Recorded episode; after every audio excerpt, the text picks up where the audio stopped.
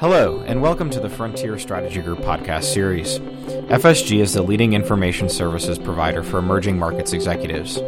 We partner with business leaders at over 200 multinationals by providing them with research, analytical tools, and data to help power their emerging markets business strategies. My name is Ryan Breyer, and I'm the director of the Latin America research practice here at Frontier Strategy Group. I'm joined today by our associate practice leader, Antonio Martinez, who's here to talk to us about his recent research on Mexico's distribution landscape. Before we begin, I'd like to take a moment to remind you that our research on Latin America's markets, along with all of FSG's content, is available online in our portal, which you can access at www.frontierstrategygroup.com. Contact your FSG account manager if you have any questions or have forgotten your login. Antonio, thanks so much for joining us today. Thank you, Ryan. I am really excited to have the opportunity to speak to you about your recent research on the Mexico distribution landscape. So, why don't we just get started? In this report, you build upon your earlier research, which we discussed in our last podcast, on subnational prioritization in Mexico, essentially to argue that the same dynamics that are driving the reevaluation of multinationals' commercial footprints are also driving changes in the country's distribution landscape. Could you perhaps elaborate on this a little bit? What I would say is that essentially in Mexico, more and more multinationals are seeing that the opportunities in the economic landscape of the country is focused more and more on how certain industries or certain regions are going to develop or grow more uh, relative to, say, maybe the, the standbys of uh, Mexico City, Monterrey, and Guadalajara. And that these new opportunities, which some of them are driven by government spending, others by private sector investment, others simply by the development of a stronger and a more developed consumer market in important parts of the country. I think all of those t- together are driving as well how companies are thinking about distribution and really reaching uh, their end customers.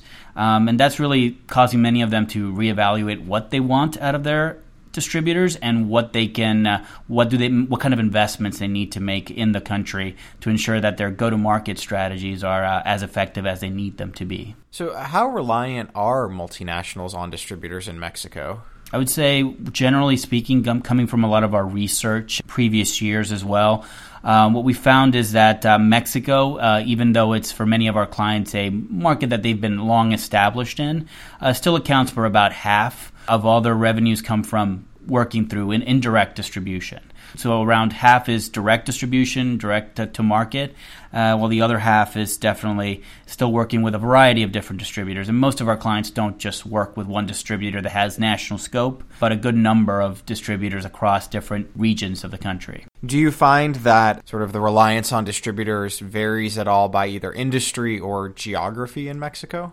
Um, what I would say, it definitely does for industries. I mean, it, but it also, in terms of what I would say uh, from that standpoint, is that well, if companies are maybe focusing on the automotive sector or they're focused on the energy sector, their work there, uh, they need to basically have the right kind of distributors in those regions. And that often leads them to work in regions such as whether you're talking about Querétaro, or Guanajuato for the automotive sector, but also in areas such as Campeche and, uh, and Tabasco, as well as Veracruz for those particular customer segments. I know that you had an opportunity to speak to, to many executives about their distribution relationships in Mexico.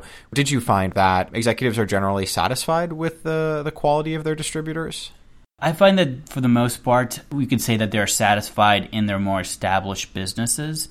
What's happening often enough that we hear from our clients is that as they see that new opportunities are coming from Mexico, especially after all these structural reforms, um, after kind of developments we've seen more recently in the, the Mexican economy, that they're looking for more ambition and more sophistication among their distributors. Uh, their ability to go after new customer segments that may require, say, more service or require better or more advanced level of uh, more customization or more advanced level of uh, products. Uh, that's what we found that many of our clients are dealing with and having a hard time with. Mm, yeah, that's that's interesting. That's probably a nice segue actually in, into the next question that I wanted to ask you, which is really focused on on capabilities. I know this was a big uh, area of focus for you in your research, and so I'd be curious to understand, you know, where are the areas where you found capabilities of distributors to be particularly deficient in Mexico?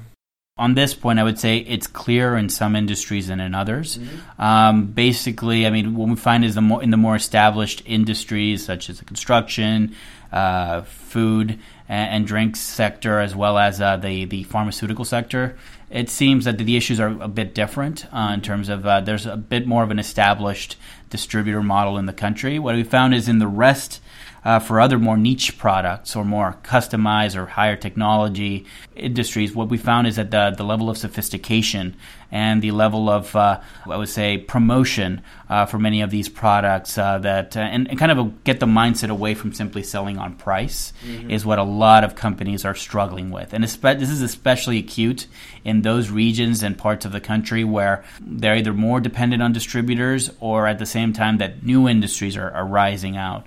Um, and, and, that's something that uh, many of our clients talk about, particularly in, as I mentioned, parts in the southeast of the country, um, as well as in some of the, the central, more uh, kind of newly industrializing areas of, uh, of Mexico. So two things have, have, struck me from your remarks. It sounds like you know the first big complaint is that there's a lack of ambition or, or sort of a, a, sense of complacency across some distributors, and then you know where there maybe is a little bit more ambition, they're still you know not sophisticated enough to move beyond a, a purely price based value proposition. How do you recommend that multinationals overcome some of these these challenges in working with their distributors in Mexico?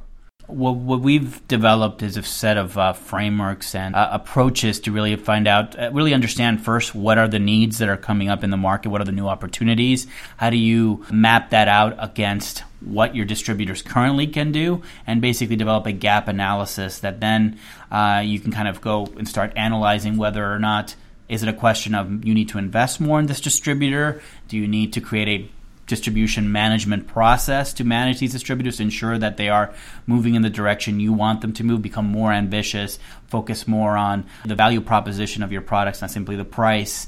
Um, as well as, as we said, we have a format for about, uh, we can say the 10 major capabilities companies are just across the board are asking their distributors to have and, mm-hmm. and that they need to have in order to basically be able to capture all of that growth that is supposedly coming to Mexico that we've been seeing. The, the framework is there from the government side, but that we still need to see whether the business environment is adapting quickly enough to take advantage of those. Okay, so let's let's uh, shift a little bit to look uh, towards the future. In the report, I know you examine a couple of different factors that are likely to change the distribution landscape over the coming years. What is it that you think multinationals should be expecting in this regard, and uh, how would you recommend that they change their channel strategies or shift their channel strategies in Mexico in order to stay ahead of these trends?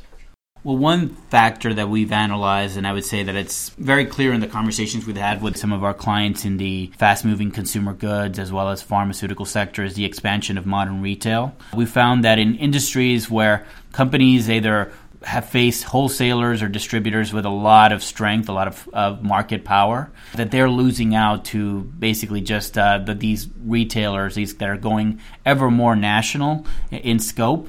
And so many companies are moving away from their distribution partnerships and really trying to analyze how best to tap into these emerging retailers that, quite frankly, are growing faster than the, the overall consumer market in the country. And I would say other the other two factors uh, that I'm definitely following up as well is just the structural reforms. I mean, for many of our clients, even with the falling oil prices, the energy sector has been, you know, there's more room for private sector investment, obviously, and that's going to drive a lot of new opportunities in that sector. And for many of our clients, even if it's a question of just taking a small share of that opportunity, they need to change how they think about what they need from their distributors what they need even from their direct sales teams or the managers that are managing these distributors because it's a different skill set for these new companies in these new industries. And the same can be said in the telecom sector. Uh, which is also expected to, was already starting to boom. And the same thing we say, uh, another key factor is simply government spending priorities. What we've seen, and this is something we've heard from our clients, is that the government is promising a lot of spending over the next uh, three to four years. Um, what we can say is that yes, the fall in oil prices is going to dent a lot of those new projects, so it's less salient than many we maybe we expected even a few months ago. Um, but I'd say one thing we keep hearing is further centralization of a lot of that public spending. So those kind of relationships that your distributors could take advantage of in different states across the country, different municipalities, uh, they're going to be less important than really having a good relationship, a strong relationship, and a strong understanding of the federal public tenders. Um, and that's really where companies who can take advantage of that are going to grow faster mm. and be be able to build a more sustainable and, and bigger business in Mexico. Great, that's helpful.